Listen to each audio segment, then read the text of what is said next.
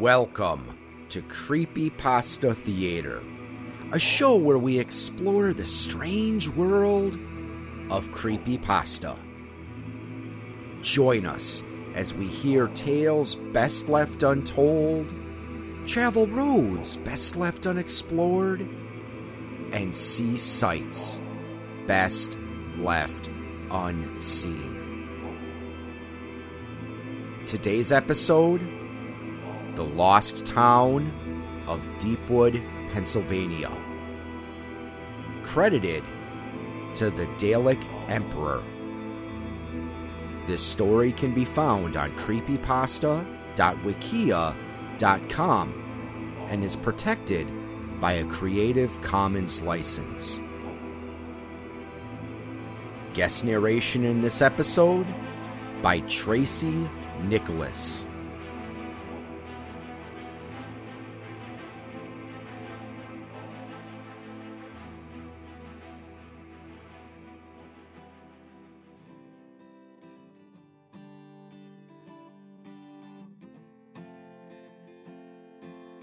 When I was a kid, my dad traveled a lot for work.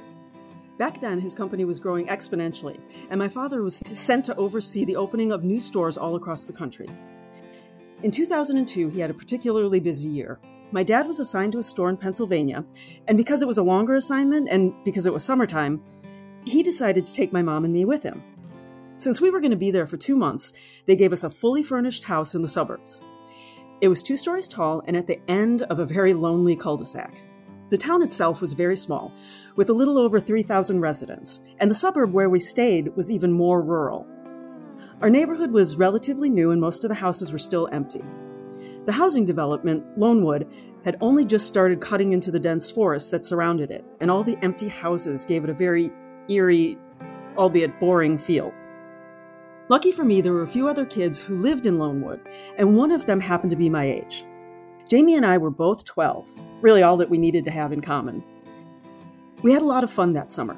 Being a city kid, I was eager to explore all the bike trails local kids had made out in the woods. Middleborough was a very old town, which was incorporated sometime in the early 1800s. The town had tons of history, but nothing really to do. One particularly boring Sunday, Jamie and I even went to the town's museum. It was pretty boring, as expected, until we heard some kid ask an employee about the lost town. The employee replied it was just a legend, but that was enough to pique my curiosity. I quizzed Jamie about it, but he didn't seem to know much either. It was a full five weeks into the summer before I finally got my questions answered. Jamie and I were building a bike ramp over a narrow stream late one afternoon when we saw a group of five teenagers boisterously heading out into the woods. They were carrying flashlights and beer, and several of them trying to scare the girls of the group into turning back. I wonder where they're going, I mused, as I glanced over at Jamie. He stood up and wiped his brow. I know where they're going. Where? I stood up and dusted the dirt off my shorts. The novelty of living in a small town had weeks ago given way to boredom, and I jumped on anything that sounded remotely interesting. They're looking for the lost town. He sighed regretfully. Okay, seriously, what is that? I know you know more than you let on. I need to know, Jamie! I need to know! I shook his shoulders in mock hysteria and he stumbled for balance. All right, I'll tell you. Jeez, Katie. Jamie picked up his bike and started walking down the bike path. I grabbed mine and followed him. The Lost Town is just a dumb legend. The stories say that Middleborough had a sister city nearby, somewhere out in these woods.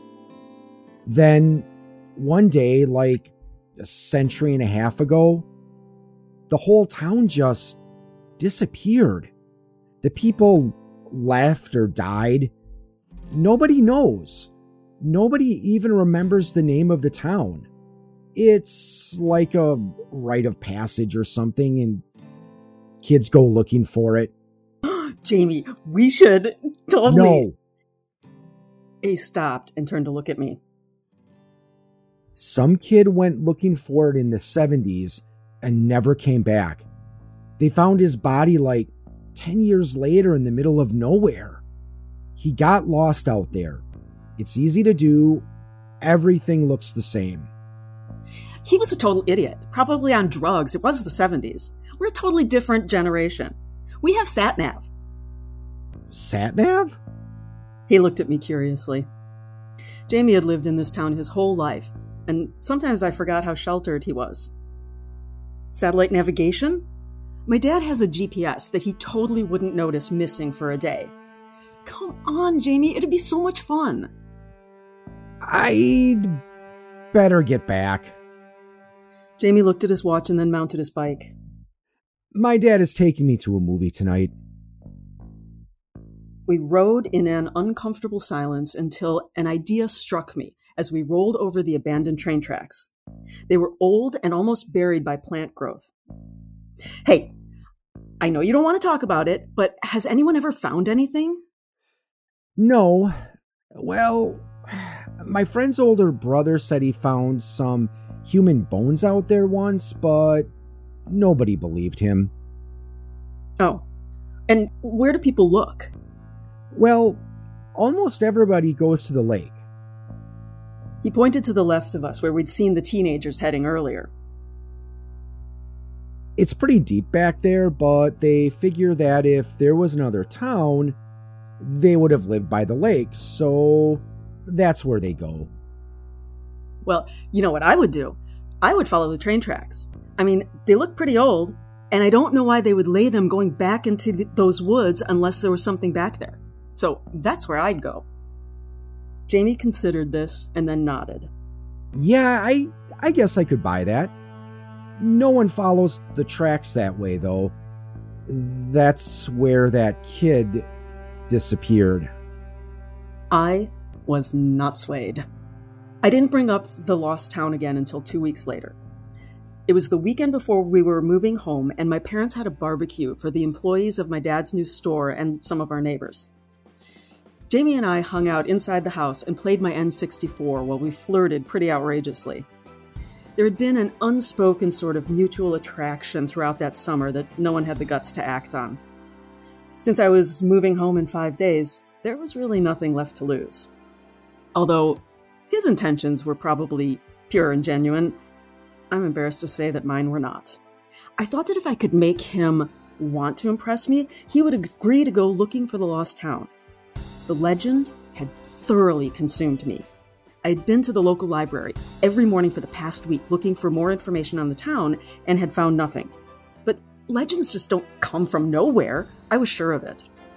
I knew that if we didn't leave by 4 p.m., we wouldn't have enough daylight to carry out my plan. I already had a backpack packed with water, a flashlight, a camera, and a can of red spray paint. I figured if we left the tracks, we would need to find our way back to them. I thought I was so clever. Nothing in that backpack made a damn bit of difference in the end, though. I was a fool. I set my controller down and turned to look at Jamie.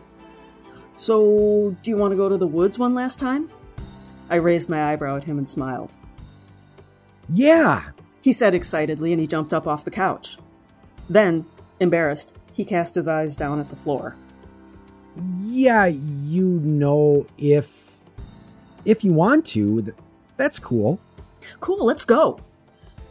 I grabbed his hand and ran out the front door, grabbing my strategically placed backpack on the way. Jamie didn't even notice it. He was walking faster than I was. When we had gotten a decent way into the trees, Jamie turned around and looked briefly at my face before casting his eyes to the ground. He rubbed the back of his neck. I've actually, like, wanted to kiss you all summer. I was stunned to silence, absolutely dumbfounded that Jamie had found the guts to say anything like this. I knew I needed to fill the awkward silence left in its wake, so I did the only thing I could even think of. I leaned in and kissed him. It was the awkward first kiss of two 12 year olds, but it made me feel warm and sent a flight of butterflies swirling in my stomach. So, I actually really did like Jamie. How about that? I let him go, and his face was the same shade of red that I imagined mine was. He quickly changed the subject to how long he'd wanted to ask me out, but that he didn't think I liked him back. We walked for a while, carrying on this conversation, him oblivious to his surroundings, me subtly leading the way. It took him stumbling over the tracks to break off his monologue and finally notice the backpack. He looked at me like I punched him in the face. You can't be serious. Jamie, I know, but look, this is the last time I'm going to see you in a really long time, and I want to remember today. We'll only be out for two hours max. We'll be back before they even realize we're gone. Jamie stared at the tracks for a minute and seemed to be considering it all. I held my breath until he finally let out a deep sigh. Okay. Oh my god, Jamie, I. He held up his finger, cutting me off. But we follow the tracks the entire time and we turn around after an hour. Okay. I was so excited that I hugged him. It would be the first and last time I ever did. As we walked, we talked about all sorts of mundane things, stopping only to make sure that we were still on the tracks. It felt like we had been walking for eh, 45 minutes, but when Jamie checked his watch, it had been three hours. That's weird. It hasn't been three hours. It says it's seven o'clock. He trailed off. I, I swear, we left just after four. It can't be seven. Dude, your watch is busted. I gave him a playful shove. Jamie raised his eyebrow at me and smiled. Even so, we should probably turn around. He wasn't wrong. The sun was setting. The shadows were long, and looking around, I wondered if it really was seven o'clock. But I wasn't ready to give up just yet. As we had been walking, I'd noticed something taking shape off to our right. A large mass, maybe a quarter of a mile away. It was denser than the area around it, and it seemed to have clean, man made lines. Jamie, look. He turned. I was hoping you hadn't noticed it. It's a long way off, though. We would never find the tracks again. Yes, we would. Check it out. I triumphantly pulled the spray paint out of my backpack. It's for the trees. He took the can and shook it, and then made an experimental X on a nearby tree. Okay, but I get to do the spraying. I didn't argue.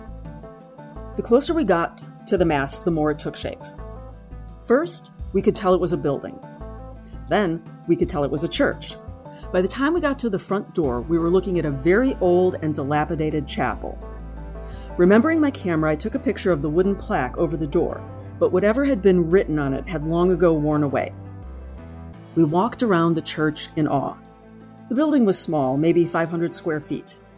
The windows were, surprisingly, all intact, but so caked with dirt and grime that we couldn't see anything inside. How do we get in? I asked quietly. I don't know, but we're gonna figure it out. Wait until my brother hears about this. I mean, holy shit! Look at this place! His excitement was contagious. The front door had a pull handle, but try as we might, we couldn't seem to open the door. Do you think it's locked? I asked as I watched Jamie struggle with it. Yeah, maybe. I mean, it must be. There was a door around back, though. The door at the back was a lot more sympathetic and let us in with relative ease.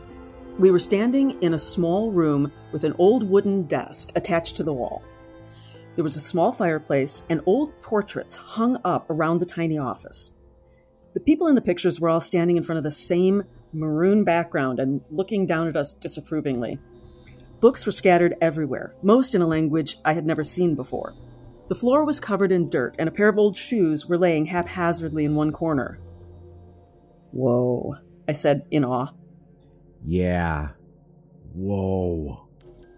I looked over at Jamie, who had a huge smile on his face. He was holding up a cross and a piece of paper. What is that? I walked over to see. It's a list of names. There's like 60 people on this list? Maybe a town census? Let me see. I pulled my flashlight out of my backpack and shined it onto the parchment. Deepwood. Do you think that's the name of the town? All these names are crossed out, all except this one. I pointed to a name at the very bottom. Maybe it was the plague? You think it's a list of the dead? Jamie shrugged. Makes as much sense as anything else. I walked over to the desk and leaned against it. Why do you think they left? I mean, look, there's a jacket or something on that chair and shoes over there. The town pastor or whatever, he just took off and left everything like this? Or died, said Jamie as he folded the paper and put it into the backpack. Yeah, died. Either way, it must have been creepy as hell to be alone in here. I stared at one of the portraits for several long seconds. The young woman painted there seemed to be staring down at me with a very accusatory look. It made me incredibly uncomfortable. I was so absorbed in the paintings that I didn't notice the slow creaking from overhead until the ceiling cracked loudly as it started to cave in. I screamed and covered my head, but the next thing I knew, I was lying on my back over the threshold of the door, Jamie on top of me, protecting his head. Ah, thanks, I mumbled as I gently pushed Jamie off me. Don't mention it. Jamie climbed to his feet and brushed himself off. I glanced behind him at the office, which was now filled, floor to ceiling, with decaying debris. Jamie, that was our way out. That's okay. We can unlock the front door now that we're inside or break one of the windows. If the back office was unsettling, chapel was downright disturbing. Even though the grimy windows allowed very little sunlight in, I could make out eight rows of pews lining a narrow aisle and a tall podium at the very front of the chapel. Jamie and I stumbled around the small nave, breaking windows on either side with pieces of wood we had found. The sun was still setting, and I wondered how much of a difference the muted light would make. When I broke the last window on my side, I turned back to survey the chapel, disappointed that the lighting wasn't much better. The room itself seemed to repel light. The wooden pews were completely rotted. In fact, the wood we had used to break the windows of the church were leg stands from the front row. The narrow aisles in between the rows of pews was littered with leaves and rotting wood. But that was nothing. Nothing compared to what sat upon the altar. It wasn't a podium, as I had thought earlier. It was a statue of the crucifixion. But unlike any I had ever seen before, the paint had been worn away on every part of the statue, except the blood of the crucifixion wounds, which stood bright and realistic and seemed to be oozing before our very eyes. The only other surface left untouched by the decay of time was the face of Jesus. The details of his face were so incredibly minute and perfect, and he had the same accusing eyes as the portraits in the pastor's office. He seemed to be staring directly at me, and I could tell Jamie felt the same, though he was across the room from me. The statue's stare awarded me with an edge of panic, and I suddenly realized that we needed to leave. We were not wanted here. I had the sudden feeling that we were trespassing on some sort of hallowed ground. We had found the church, we had the documents proving we had been here, and now it was time to go. I turned to Jamie to tell him so, and could immediately tell that he did not share my feelings. He had been born and bred on these legends, and nothing was going to tear him away from our discovery. I watched him walk over to grab the camera out of my bag. He took pictures of everything he deemed interesting, including the crucifixion statue, much to my unease. I gave him several minutes before I said something.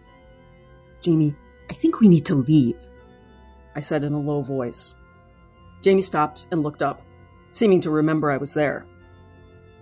Are you kidding? This is what you came for. We have to bring home evidence of all of it. It's going to be dark in half an hour. It's already hard to see in here. Duh. That's why I'm using a flash. Hey, can you get a picture of me next to this creepy Jesus thing? Uh, I guess. I mumbled as I took the camera from him. I didn't even want to look at it, much less photograph it, but if it would help me get him out of here, I was going to stomach it. Jamie wrapped his arm around it just as I snapped the picture. Don't touch it! Oh crap, why did you touch it? There's something off about that thing, Jamie. Can we freaking go now? Yeah, fine. Jamie walked over and picked up the backpack as I headed toward the front door. I noticed that there was no lock on it.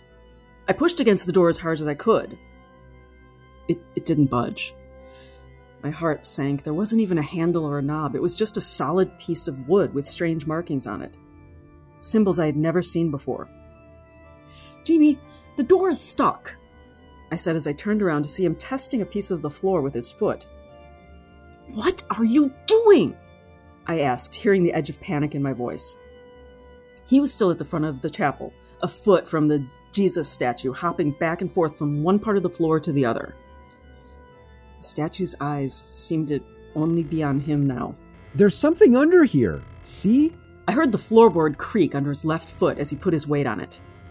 Jamie, don't. No, it's like under the dirt right here. The floor is hollow.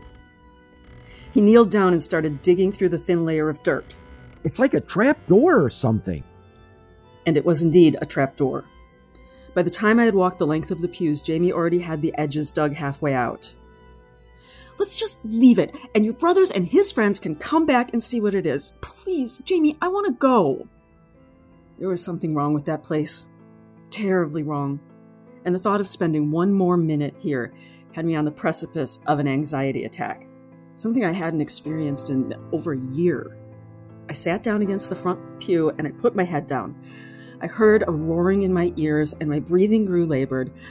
I had to leave here, e- even without Jamie. I rocked back and forth for a few minutes as I tried to calm myself down. I would climb out a window and run in any direction, it didn't matter. There's something under here. Under the church. Jamie's voice sounded a million miles away. By the time I had pulled myself together enough to lift my head, Jamie was knelt down next to me, stroking my hair. I didn't know you were claustrophobic. At least, that's what I think Jamie said. I better remember the horror I felt as I stared at the hole in the floor. Jamie had opened the trapdoor. Two minutes. Jamie said as he stood up. We go down, we take a couple of pictures of whatever's down there, and we come right back up and leave. Just two minutes, Katie. That's all I'm asking. I, I wanted to say no. I intended to. But I felt myself slowly nodding as Jamie pulled me to my feet. To this day, I don't understand why I agreed, but I suppose that it's better that what happened down there didn't happen to Jamie alone. We're going to come back with the story of a lifetime. What if there's gold down there, or like valuable paintings, or jewels, or something? We would be rich, so rich that your family could stay here. You could buy the house you're living in and come to school with me in September. I managed a small smile. Of all the things someone could think of to buy with wealth, Jamie's first thought was to keep me here with him.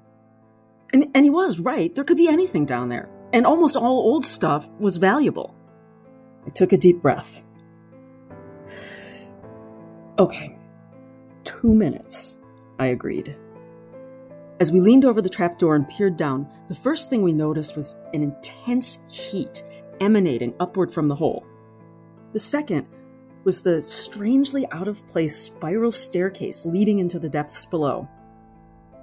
Jamie rolled the flashlight over to me with his foot, and I picked it up as he pulled his lighter out of his pocket. Ladies first. He smirked at me. I stared at him slack jawed. No way. You found this door. You go first. Between this black staircase and the heat, I feel like we're descending directly into hell. I am not going first. I crossed my arms and glared at him to reinforce my point. Jamie simply shrugged and stepped out onto the staircase.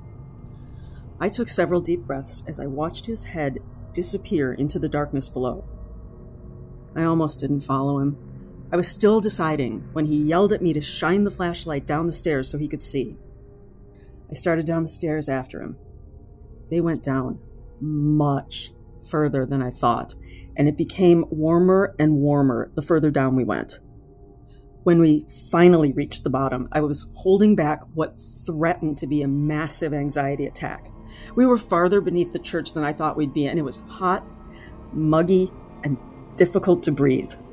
Hoping to get this over with as fast as possible, I swung the flashlight around the chamber, hoping to reveal its hidden treasure.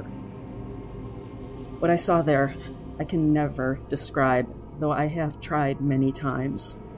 The room was entirely empty, save two things. One was a desk in the corner, much like the one in the pastor's office. The second was another statue. This one was roughly 12 feet tall and remains to this day the most terrifying thing I've ever seen. To put it mildly, it was some sort of demon. It towered over us, and I could only see the bottom of its jaw from where I was. It was looking directly ahead at the staircase that we had just descended. Its tail was long and swept around the entire room.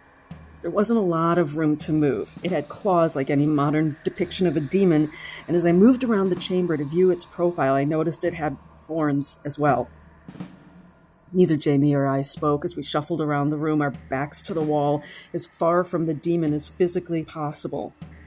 I stepped carefully over the tail as I made my way to its back and came around the other side of the statue. I, I, I couldn't take my eyes from it. I, I couldn't trust it statue upstairs seemed to bleed. What could this one do?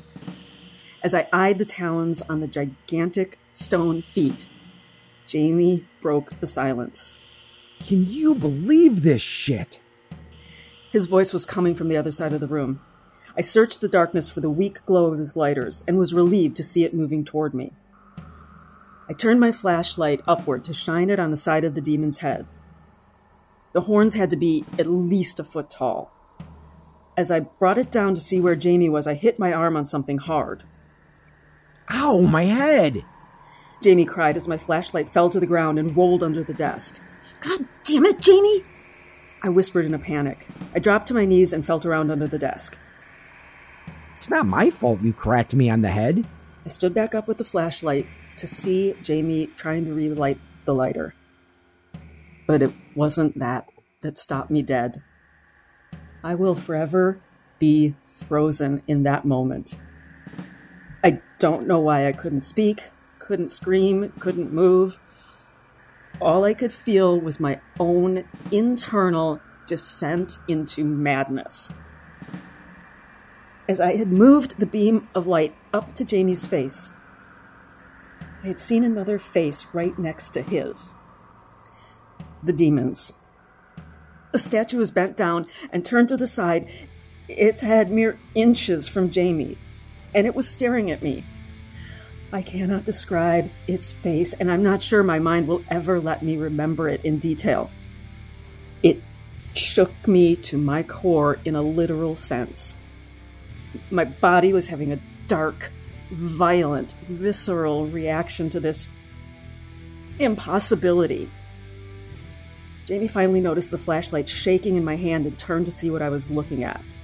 It wasn't until he started screaming that I was shaken from my paralysis.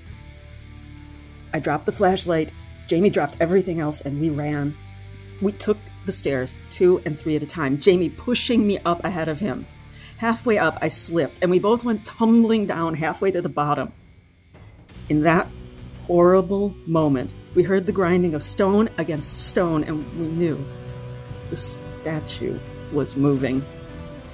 Jamie screamed, but I was mute, too horrified to make a sound. We got up and kept climbing, never taking our eyes off the small light above us, our only salvation now.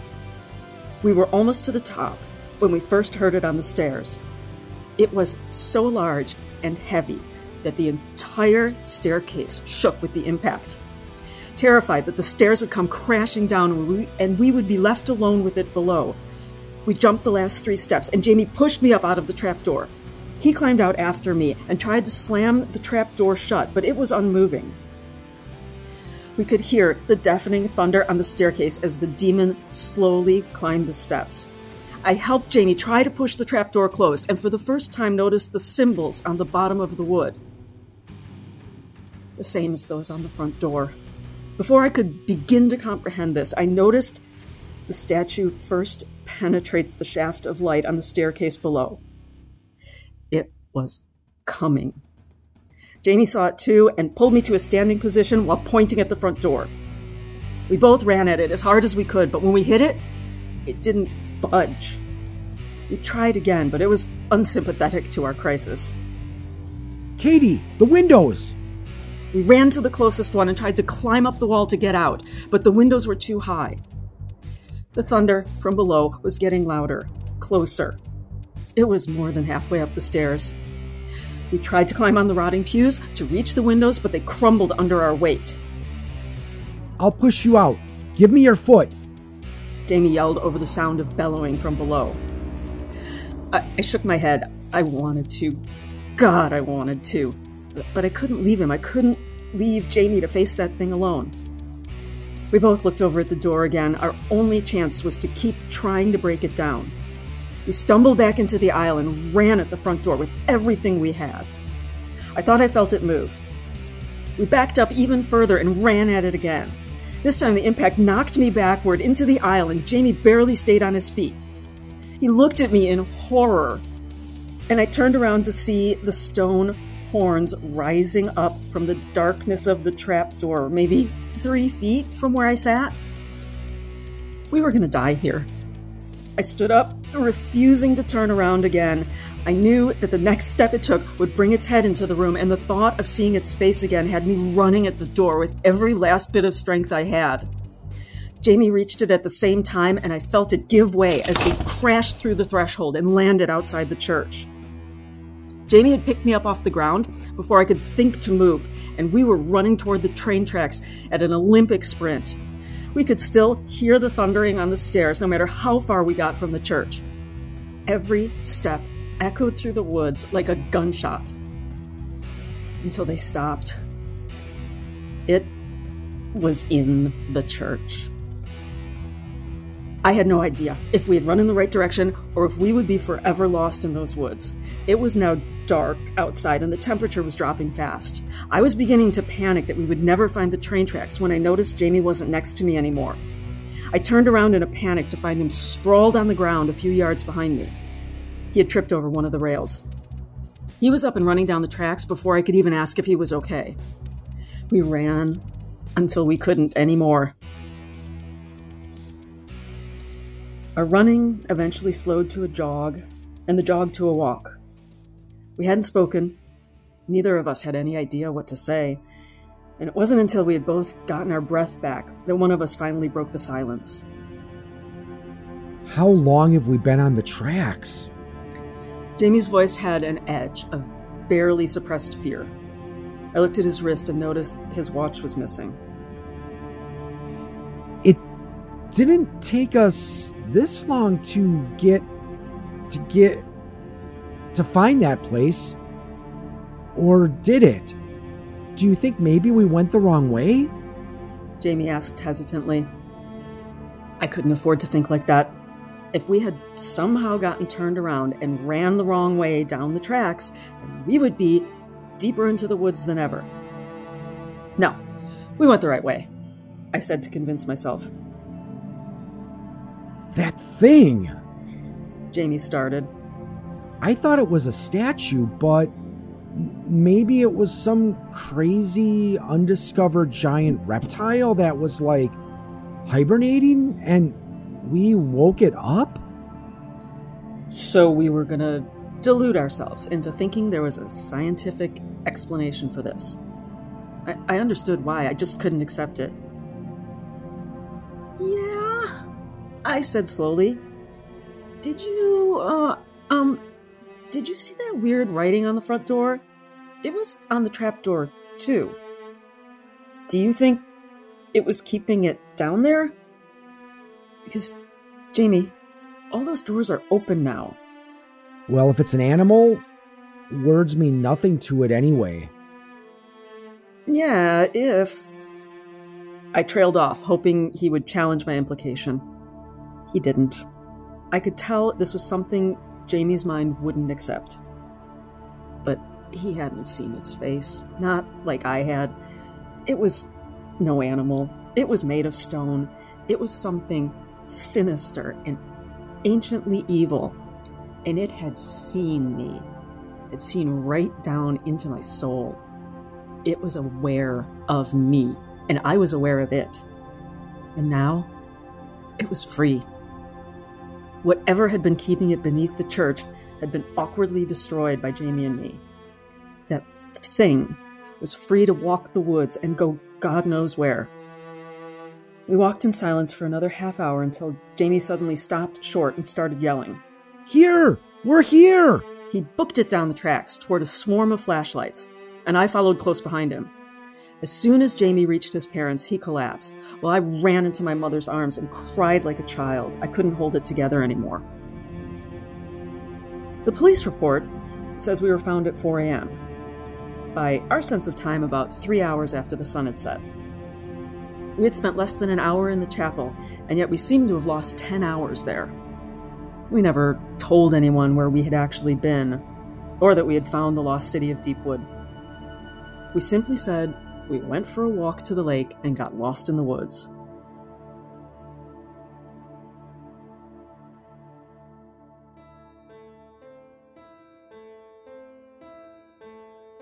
My family left Middleborough the following Monday, two days ahead of schedule. My father had another store to open, and there was really no reason to wait. Jamie didn't come say goodbye to me, and after we left Middleborough, I never saw him again. I kept a copy of the police report to remember him by. Over the following year, Middleborough slowly disappeared. At first, I could just feel the memory fading unnaturally from my mind.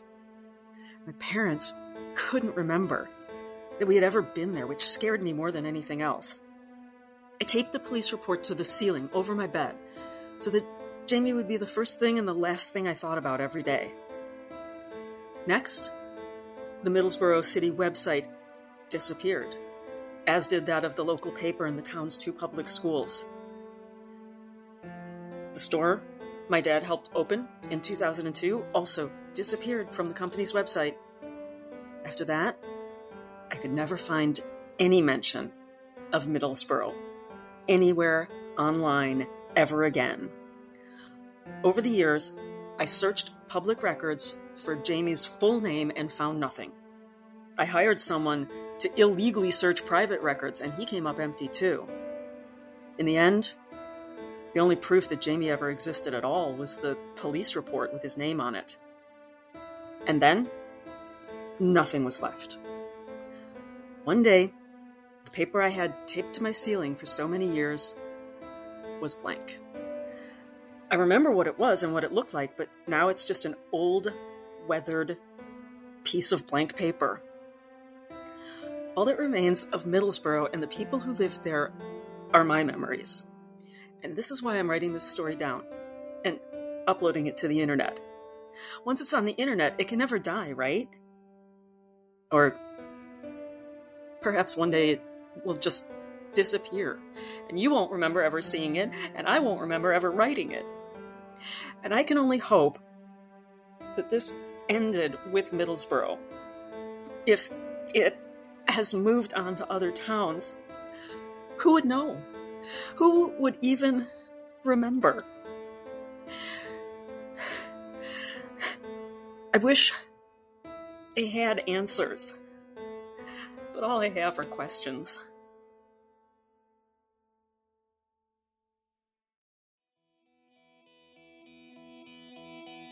You have been listening to a presentation of Point of Insanity Game Studio.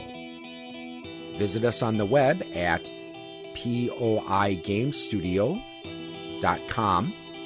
Follow us on Twitter at POI Game Studio.